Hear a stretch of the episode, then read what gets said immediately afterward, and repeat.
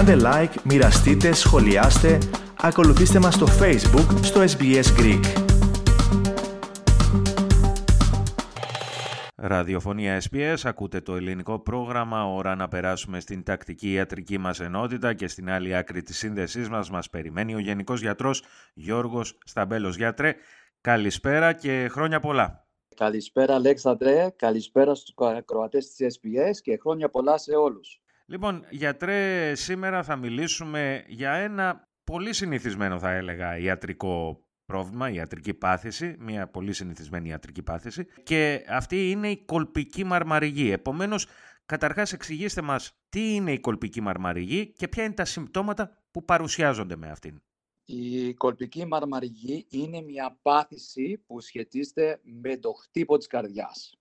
Αυτό που αλλάζει με το ρυθμό της καρδιάς είναι αντί ο καρδιακός χτύπος να είναι κανονικός, γίνεται ακανόνιστος. Συνήθως τα συμπτώματα έχουν σχέση λοιπόν με τον χτύπο. Δηλαδή, ο ασθενής αισθάνεται ότι κάτι δεν πάει καλά με τον χτύπο. Αρκετοί περιγράφουν ότι η καρδιά φτερουγίζει, ότι υπάρχει μια ταχυπαλμία, ότι πάει πιο γρήγορα από πριν. Π.χ. μπορεί να ήταν 80 χτύπους το λεπτό, καταλαβαίνουν ότι πάει αρκετά πιο, πιο γρήγορα, π.χ. στα 120 και τρέχει η καρδιά. Και αυτό μπορεί να είναι κάτι που είναι συνεχόμενο ή κάτι που ε, συμβαίνει π.χ. για 5 λεπτά, 10 λεπτά, καμιά φορά π.χ. 8 ώρες και μετά επανέρχεται στον κανονικό ρυθμό της η καρδιά. Εκτός από αυτά τα συμπτώματα υπάρχει και η δύσπνοια.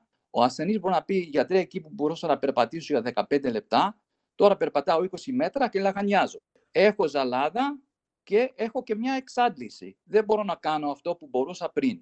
Είναι σαν να υπάρχει ένα βραχικύκλωμα στην καρδιά μας. Εκεί που δίνεται δηλαδή η ηλεκτρική φόρτιση για να χτυπάει η καρδιά, υπάρχει βραχικύκλωμα, έτσι. Η μπαταρία έχει χαλάσει. Σωστά. Το θέμα είναι 100% ηλεκτρικό. Ποιες είναι όμως οι συνέπειες αυτής της ε, πάθησης. Αυτό που στεναχωρεί τους γιατρούς είναι η αυξημένη πιθανότητα για θρομβώσεις. Πιο συγκεκριμένα, μια πενταπλάσια αύξηση στον κίνδυνο για εγκεφαλικό. Εκτός από αυτό, αυξάνεται η πιθανότητα για ανεπάρκεια καρδιάς και σε άτομα που δεν γνωρίζουν ότι έχουν την πάθηση ή έχουν την πάθηση αλλά δεν έχουν θεραπευτεί με φάρμακα, αυξάνεται η πιθανότητα για θάνατο. Γιατί βέβαια να εξηγήσουμε γιατρέ ότι όταν δεν χτυπάει σωστά η καρδιά, όταν έχει ακανόνιστο παλμό, αυτό σημαίνει ότι δεν αιματώνεται ο οργανισμός μας σωστά και μπορούν να δημιουργηθούν αυτοί οι θρόμβοι, έτσι δεν είναι; Σωστά. Δηλαδή πίζει το αίμα πιο εύκολα και όταν πίζει προκαλεί θρομβώσεις ε... που μετά πάνε μέχρι τον εγκέφαλο. Ναι, και ε, μπορεί να προκαλέσουν ε, εγκεφαλικό.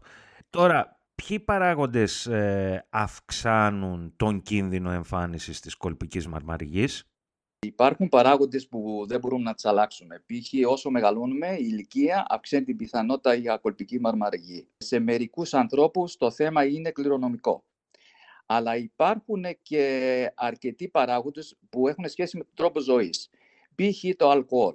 Μέχρι στιγμής έχουν πει στον ασθενή ότι αν καταναλώνεις ένα ή δύο ποτήρια κρασί την ημέρα, ότι αυτό είναι εντάξει και δεν είναι πρόβλημα. Όμως αυτό δεν ισχύει. Γνωρίζουμε τώρα με τις τελευταίες μελέτες ότι δεν ισχύει στην κολπική μαρμαργή.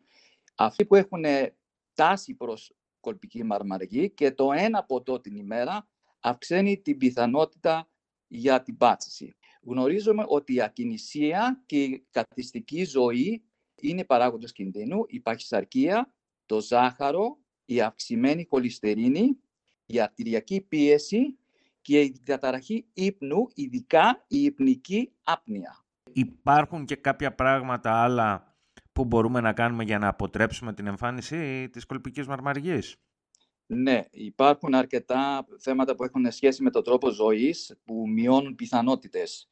Για άτομα που έχουν, ήδη έχουν την πάτηση, αν μπορούν να καταφέρουν να χάσουν 10%, ε, δηλαδή μια απώλεια βάρους 10% του σώματος, μειώνει τη χρήση των φαρμάκων για την πάθηση και μειώνει την πιθανότητα που το άτομο θα χρειάζεται καρδιοχειρουργική επέμβαση για αυτή την πάθηση.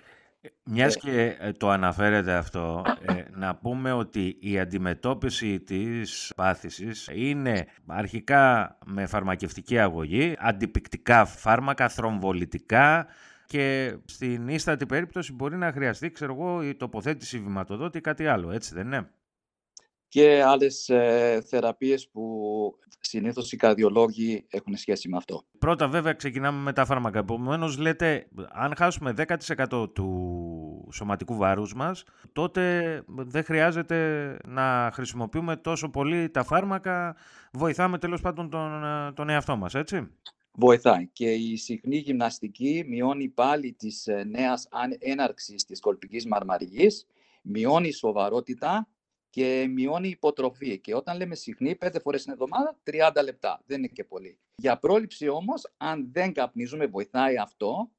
Η μεσογειακή διατροφή βοηθάει και αυτό, ε, δηλαδή λαχανικά, σαλάτες, όσπρια, ελιές, ελαιόλαδο, ψάρι και σίγουρα βοηθάει κιόλας όταν η ε, αρτηριακή πίεση είναι υπό έλεγχο.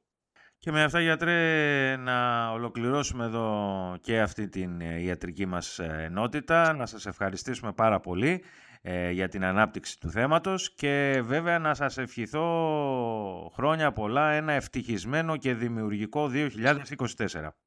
Να είστε καλά, ευχαριστώ και εγώ πάρα πολύ.